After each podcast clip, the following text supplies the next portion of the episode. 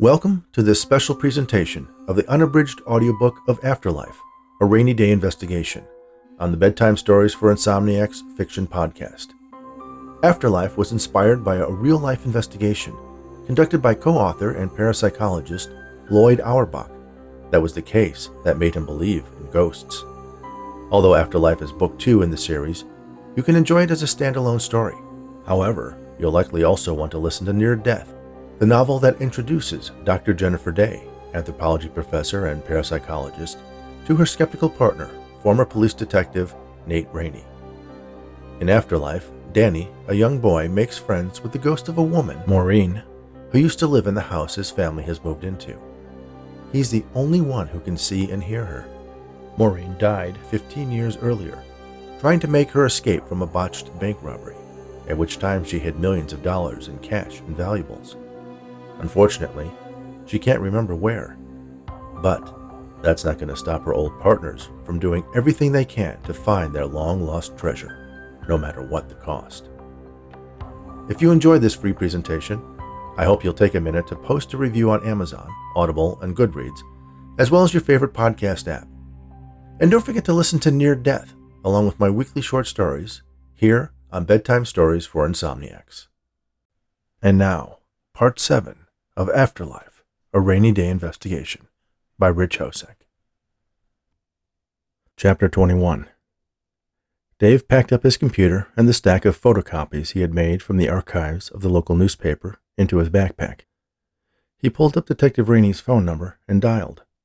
After four rings, it went to voicemail. Detective Rainey, it's me, Dave.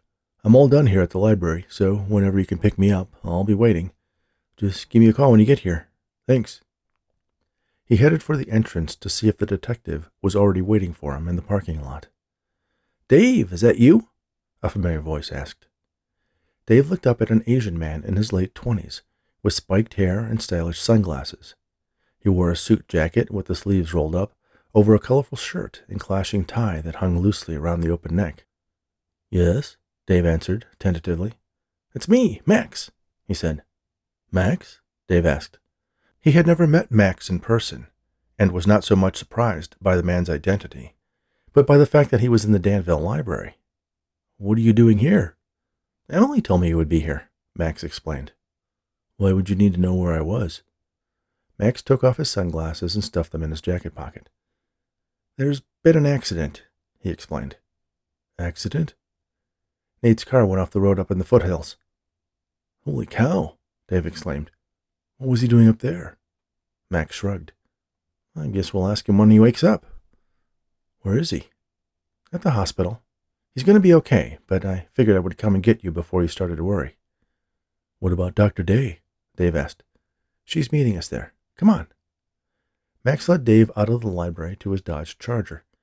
He popped open the trunk so Dave could store his backpack, then got behind the wheel while the nervous graduate student slid into the passenger seat and fastened his seatbelt. The car started with a poorly muffled roar. Then Max put it into gear and tore out of the library parking lot. Dave pressed his hands against the dashboard. Nate used to do that too, Max said. But I think he learned to appreciate and even trust my driving skills. How long did it take? Dave asked. A couple of years. Max backed off a bit, wanting to put his passenger at ease, and started driving more like Dave was used to with Detective Raney. Do you know who Nate was talking to in town? He said he was going to visit the local constabulary, Dave answered. Max laughed, shaking his head. I wouldn't want to take him on and boggle. He didn't happen to mention any names, or if he was going somewhere else, he asked. No, that's all he said, and to call him when I was done. Max nodded. Did you tell anyone at the library you were here with Nate? Dave shook his head. No, no one. Why? Just trying to think like Nate, covering all my bases, Max answered. They drove the rest of the way to the hospital in silence. Chapter 22 Nate opened his eyes. The light was blindingly bright. He squeezed his lids shut, raising his arm to shield his eyes. Relax. You're in the hospital. Again. I thought you hated the food, Jennifer said. Nate turned his head and squinted at the blurry figure seated to his right. His neck only turned part way, and he realized he was wearing a cervical collar. What happened? he asked. For some reason, you decided to drive off the side of a mountain, she replied. He remembered driving along the narrow road along the crest of the foothills, but nothing that would explain him ending up in a hospital. Do you remember any bright lights? Any voices calling out to you? Jennifer asked. Nate rolled his eyes. No, I did not have a near death experience. Not today, not ever, he replied firmly.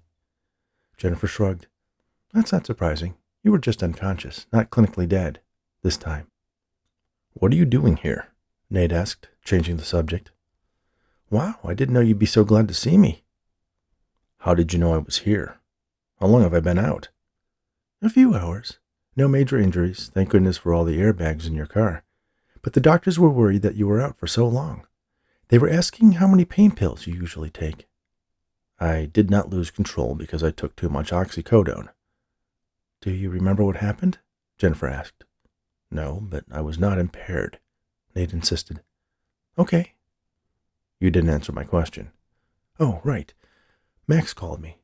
Max? How did he know I was here? Because, Max answered from the doorway, I'm still your emergency contact. Nate's old partner entered, followed by Dave. Hey, Doc, Max said to Jennifer. Did you have to kiss him to wake him up? No, I just read him the hospital menu, she said. That'll do it, Max grinned. All right, you two, Nate said as he struggled to sit up in the bed. Who do I have to speak with to get out of here? You think that's a good idea, boss? Max asked. No broken bones, no internal injuries, just got a three hour nap. I'm good to go. Besides, I'm so hopped up on oxy I can't feel a thing. Jennifer's eyes widened. I'm kidding. I feel like shit, but I don't need to stay here to do that. Jennifer looked up at Max. He can't remember what happened. Well, that doesn't sound like someone ready to walk out of a hospital. I remember what the deductible on my health insurance is, and I'm not going to see if I can hit it in one day. He searched for the call button for the nurse and pressed it. Where are my clothes? he asked, realizing he was wearing a hospital gown. Max nodded toward the closet. Nate swung his feet over the side of the bed. He felt a little dizzy, but sat still a moment until it passed. A nurse walked in. He saw Nate trying to get out of the bed.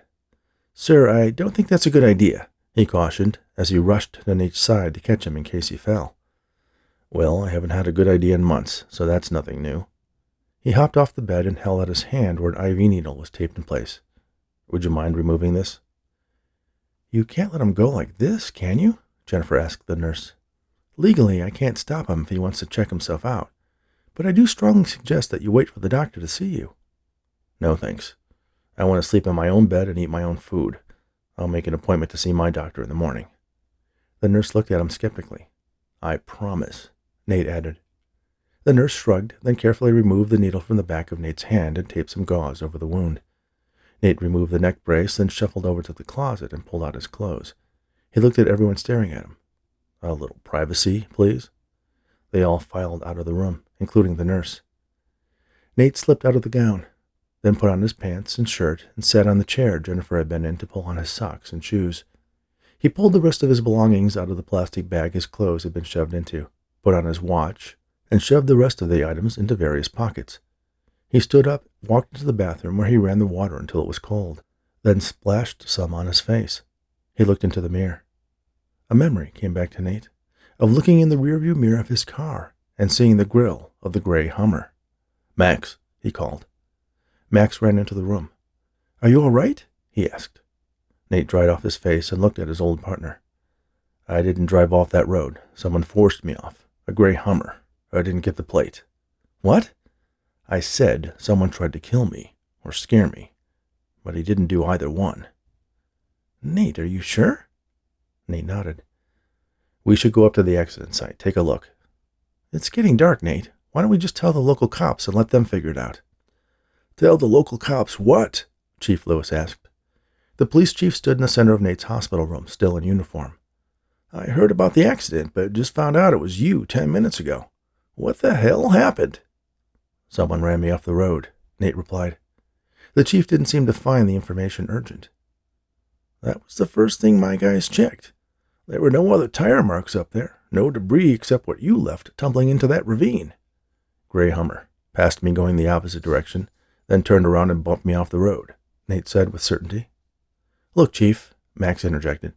I've known this guy for years. He's not one to make something like that up. Lewis nodded. I've known him a long time, too. Okay, I'll put out a bolo for a gray Hummer. But unless we find one with paint from Nate's SUV on the front bumper, I've got nothing else to go on except the word of a man who suffered a severe concussion. Brian, Nate pleaded. Nate, I spoke to the doctor. You shouldn't have been driving with that much oxy in your system, he said in a low voice. Out of friendship, I'll keep that off my report. Max looked to Nate questioningly. Nate shook his head. I wasn't high. I wasn't impaired. Someone ran me off that road. Okay, Max said. Let me get you home and we'll sort it out in the morning. He turned to Chief Lewis. Thank you, Chief. I'm sure he'll be more appreciative once he's gotten a good night's rest. I have no doubt, Lewis assured him. Nate Raney's a stand up guy, and just take care of him, will you? I will, Max promised. Nate looked at the two men as if they had just betrayed him, then walked past them into the hall. Chapter 23 Nate sat in the passenger seat of Jennifer's van as they drove through the Siesta Valley toward Oakland. She was uncharacteristically silent on the trip back. Nate had expected her to grill him about whether he had had any psychic experiences while he was unconscious, but instead she turned on the radio, and they listened to a pop music station that fuzzed in and out until they made it past the mountains and were in sight of the Bay Bridge. Sorry to make you come all the way out here, Nate said. Dave mentioned that you had some meeting you were supposed to go to. It was just a strategy session with some of my friends in the department about getting a new class on schedule. Nothing urgent. Nate nodded. Did Dave tell you if he found anything interesting at the library? I didn't talk to him about the case, Jennifer replied. Did you find anything interesting before you got run off the road? He appreciated that she accepted his story about what happened without question. Maybe, he answered but I want to see what Dave dug up before I tell you about it. Okay. She changed the subject. From what I heard, your car is pretty much totaled, she said. Nate sighed. Yeah, I wasn't expecting to add a new car payment to my budget. You have insurance, don't you? Yes, but it's not going to cover a new car. So get a used one. This old thing has been working for me since I started school. Jennifer patted the dash of the VW affectionately. She's got another hundred thousand miles in her. The vehicle's engine sputtered as if in reply. Nate looked at Jennifer with a raised eyebrow. Okay, get a new car then, she said, smiling. We'll switch to tap water and peanut butter and jelly sandwiches.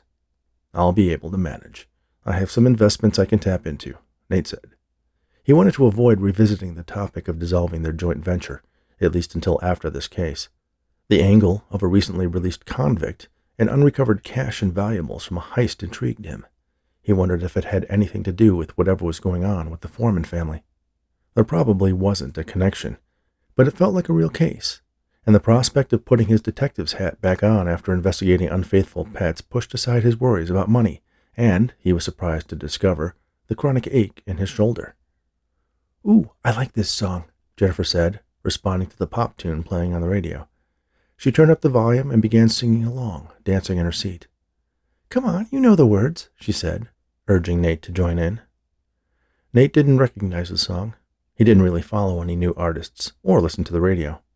When he did find himself listening to music, it was something from his teenage years, but he found Jennifer's absolute abandonment of any decorum to lose herself in the lyrics and the melody a welcome distraction from the weight of the day's events. When they arrived at Nate's house, he thanked Jennifer and opened the passenger side door. Do you need a hand with anything? she asked. No, I'm fine, Nate assured her. He started to slide out of the van when Jennifer put a hand on his arm. She had a sincere look of concern on her face. Nate, do you think whoever ran you off the road is going to try it again? He shook his head. No, it was probably just some off the books weed farmer who thought I was a fed. Jennifer seemed unconvinced. The last two guys who tried to kill me are in jail, and there's nothing about this case we're on that would put me in danger. Dave mentioned he found out something about a bank robbery, she said. A 15 year old robbery. I don't think it's connected. My incident was just a random act of violence. And I thought you didn't talk to him about the case. Maybe a little, she said. Her look still conveyed a degree of worry. Nate smiled. Hey, I can handle myself. I promise it's nothing. But thanks for worrying about me. Jennifer grinned. I was actually thinking what an inconvenience it would be to have to find a new office. Nate shook his head. Good night, Dr. Daye. Good night, Detective Raney. He slid out of the van and offered a curt wave as Jennifer drove away. Nate entered his house and headed straight for the refrigerator. He didn't have the energy to cook anything, but he hadn't eaten since that morning, so he decided to fix himself a sandwich. As he layered provolone cheese and Genoa salami on a pumpernickel rye with Dijon mustard and a homemade remoulade, Madge pressed her nuzzle against his leg and whined. Nate looked over at her empty food and water bowls. Did no one feed you? he asked. Madge trotted over to the bowls expectantly. Nate put the sandwich aside, fed the dog, and filled her water bowl. Then he plated his sandwich, grabbed an Evian, and carried them into his office. There was a stack of papers on Jennifer's side of the desk, likely the materials Dave had gathered from the library. He wasn't surprised that the graduate assistant and Max had made it back to San Francisco faster than he and Jennifer had. Max had offered to drive Nate home, but Nate decided he would rather risk Jennifer's interrogation over having to suffer under Max's judgmental attitude. He told Max sarcastically that he and Dave could catch up on Nate's social life. Nate slipped out of his jacket and draped it over his chair, then sat down and ate half the sandwich, washing it down with the sparkling water. He opened his computer and called up the website for an online car dealership he had seen on TV. He found the same make, model, and a later year of the SUV he had wrecked. The price was more than he was expecting, but the convenience of arranging financing and delivery to his home offset his usually frugal instincts. It took less than an hour to confirm his financial information, and apparently the income from his police pension was enough to get him approved. Once he confirmed a delivery window for the next morning, Nate turned his attention to the blank whiteboard behind him. He stood up, grabbed a red marker, and wrote in the upper left corner, Gray Hummer, then underlined it several times. Next, he picked up a black marker and drew a line down the middle of the board. One side he labeled Foreman's, and the other Everly's. Under the Foreman's side, he began making a bulleted list of what he knew about them, which wasn't much. Foreman's, Marcia, IT web design. Greg, works at big box store. Son, talking to ghost. Other children? House remote, recently remodeled.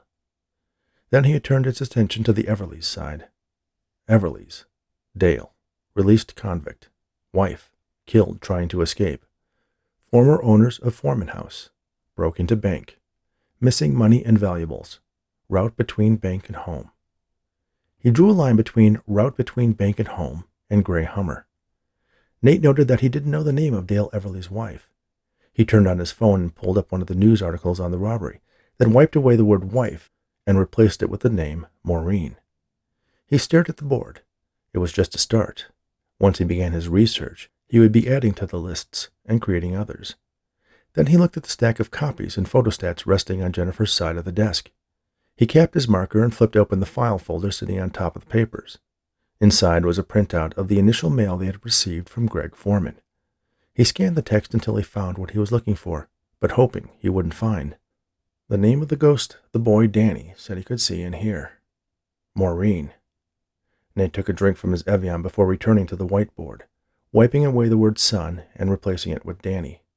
Then he drew a dotted line between the name Maureen and the word ghost on the opposite side. He knew that Jennifer would infer all kinds of meaning into this link, confirmation that the boy was talking to the ghost of a woman who had died at the house. But Nate's mind went in a different direction. He turned on his laptop computer and began searching for all the information he could find on the Everlys and their foiled bank robbery.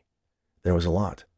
He printed out some of the articles, many of the pictures, and added them to the board along with additional lists in different colors and sizes.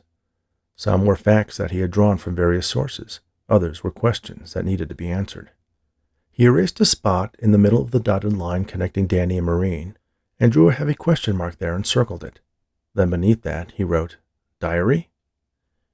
The email from Greg Foreman had specified that the boy had discovered a box of photos in the attic, but had there been a diary there as well? Is that how he knew details about the woman's life? Nate rubbed his right shoulder.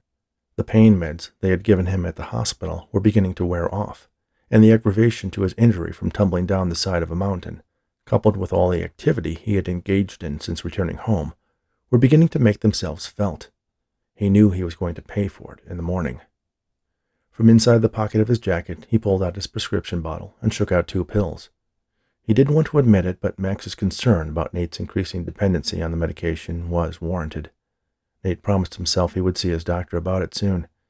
He had seen coworkers, fellow officers, fall into the well of addiction following injuries before, and was acutely aware that he was teetering on the edge.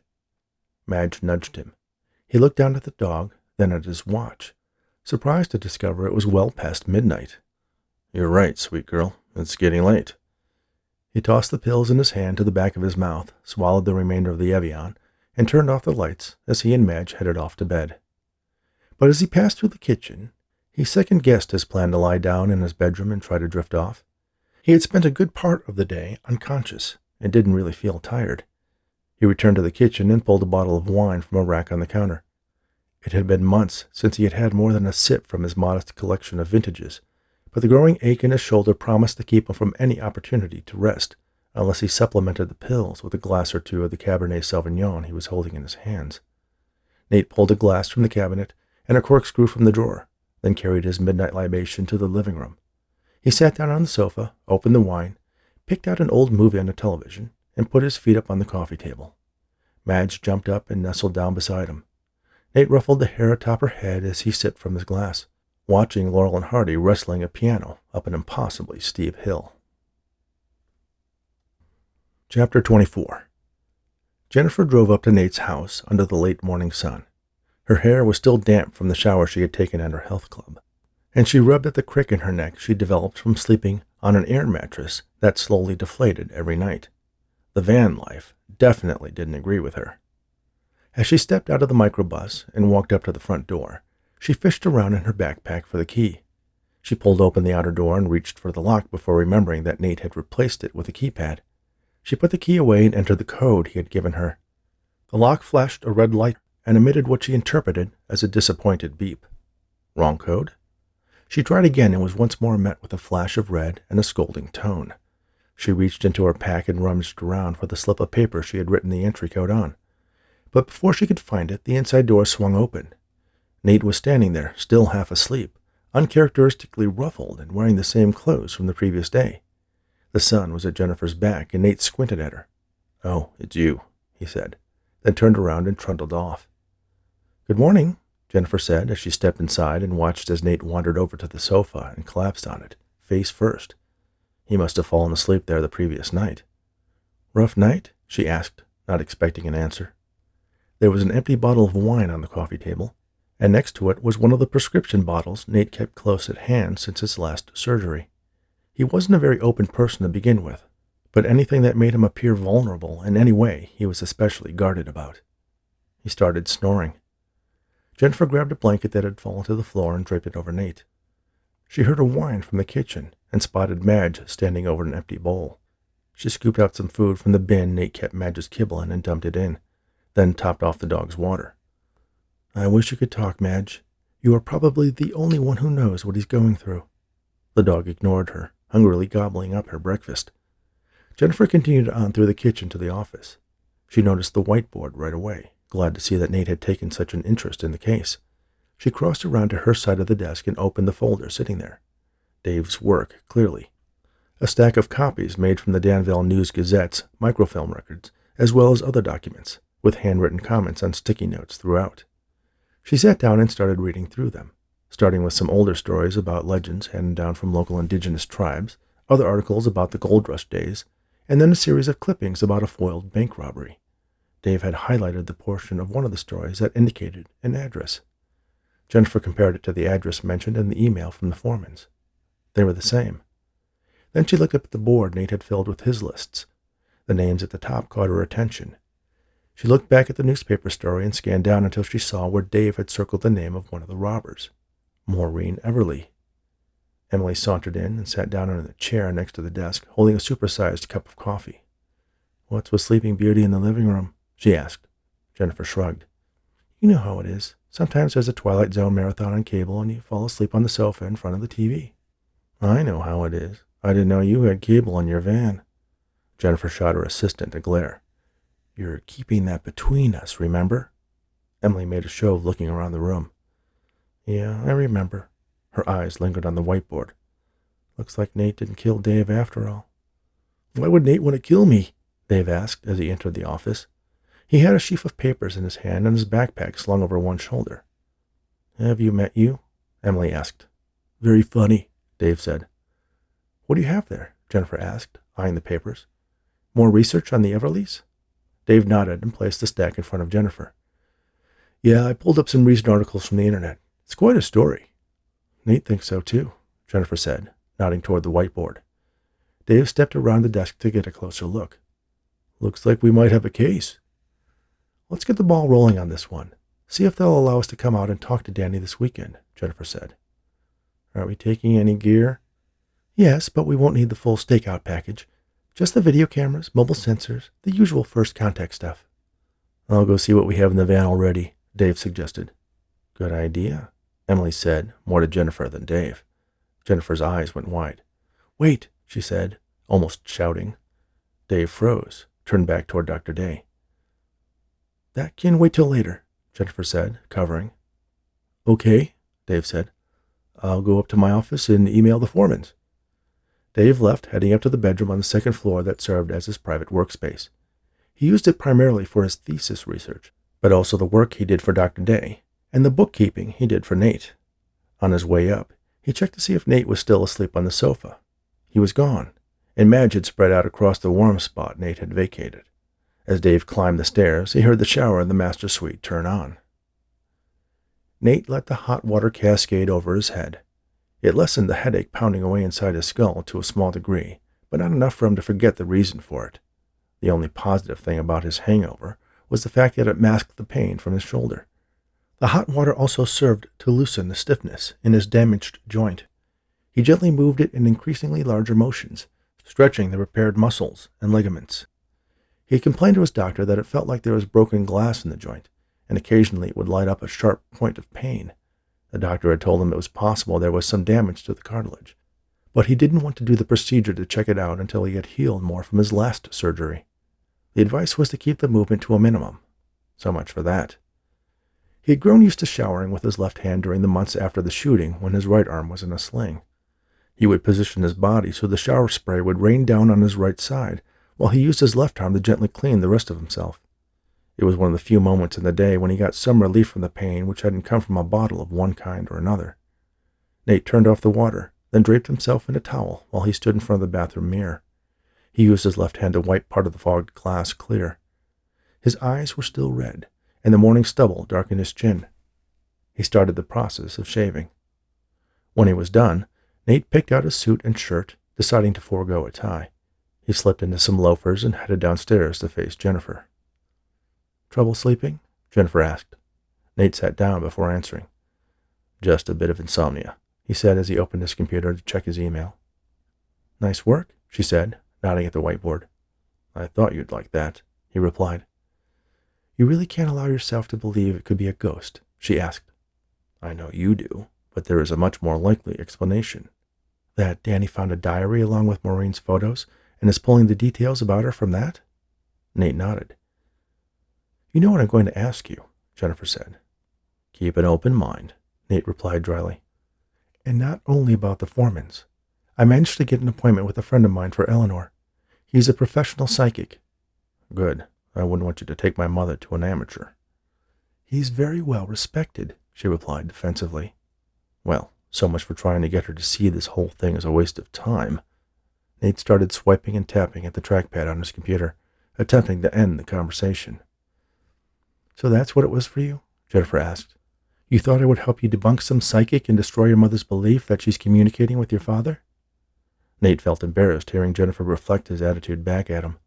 It made him sound arrogant and uncaring. Sorry, you're right, Nate admitted.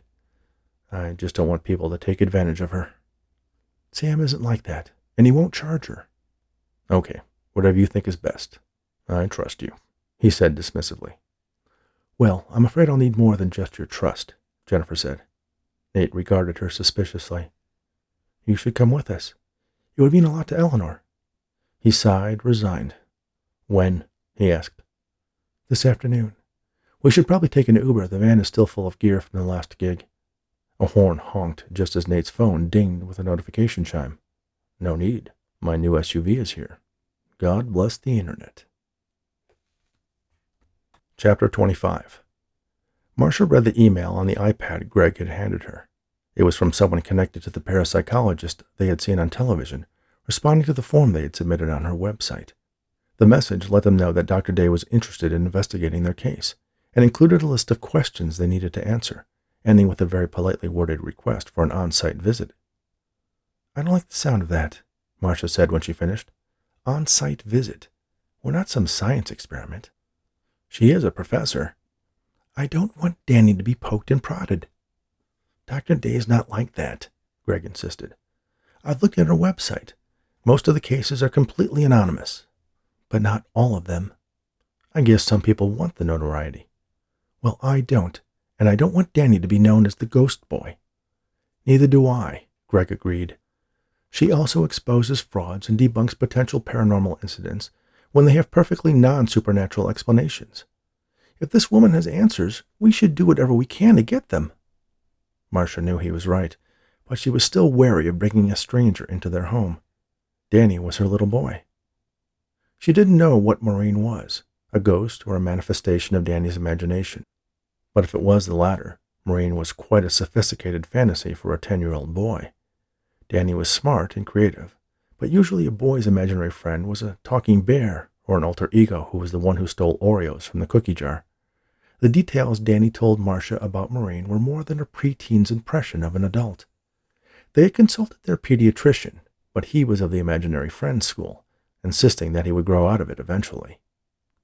Okay, she relented, but she has to keep our names, where we live and work, all of it completely confidential and no hooking him up to any machines or putting him in any sort of sensory deprivation tank. Look, if Dr. Daye and her people make you or Danny the least bit uncomfortable, we pull the plug, Greg assured her. Marcia looked at her husband, a gaze that was both prodding and pleading. Okay, she finally said. Let's do it. Maureen was getting very adept at moving around the house at will. She was still reluctant to go outside, but did venture onto the front porch from time to time and the small patio the Foremans had constructed off the back door so she could more easily watch Danny and Daisy play in the yard. The conversation she overheard between Danny's parents made her concerned, though she didn't exactly know why. She went up to Danny's room, where he was drawing. Hi, Maureen, Danny said without looking up from his drawing. Maureen smiled. It seemed Danny was able to sense when she was in his room, without needing to see her. Hi, Danny. What are you drawing? A pirate spaceship, he replied. He put aside his pencils and held up the sheet of paper for her to inspect. Maureen marveled at Danny's creativity, though there was a consistent pirate theme to most of his creations, even when they took place in outer space. That's fantastic. Space pirates are good, Danny explained. They wouldn't hurt you. Why would they want to hurt you? They don't, and I don't think the lady mom and dad want me to talk to would either. She's not really a ghostbuster. Oh, that's good. Maureen replied. But you shouldn't worry about me. I can take care of myself. Okay, Danny said, apparently satisfied with her explanation as he began coloring his creation. Thank you for listening to After Life, a Raney/Daye investigation, on the Bedtime Stories for Insomniacs Fiction podcast.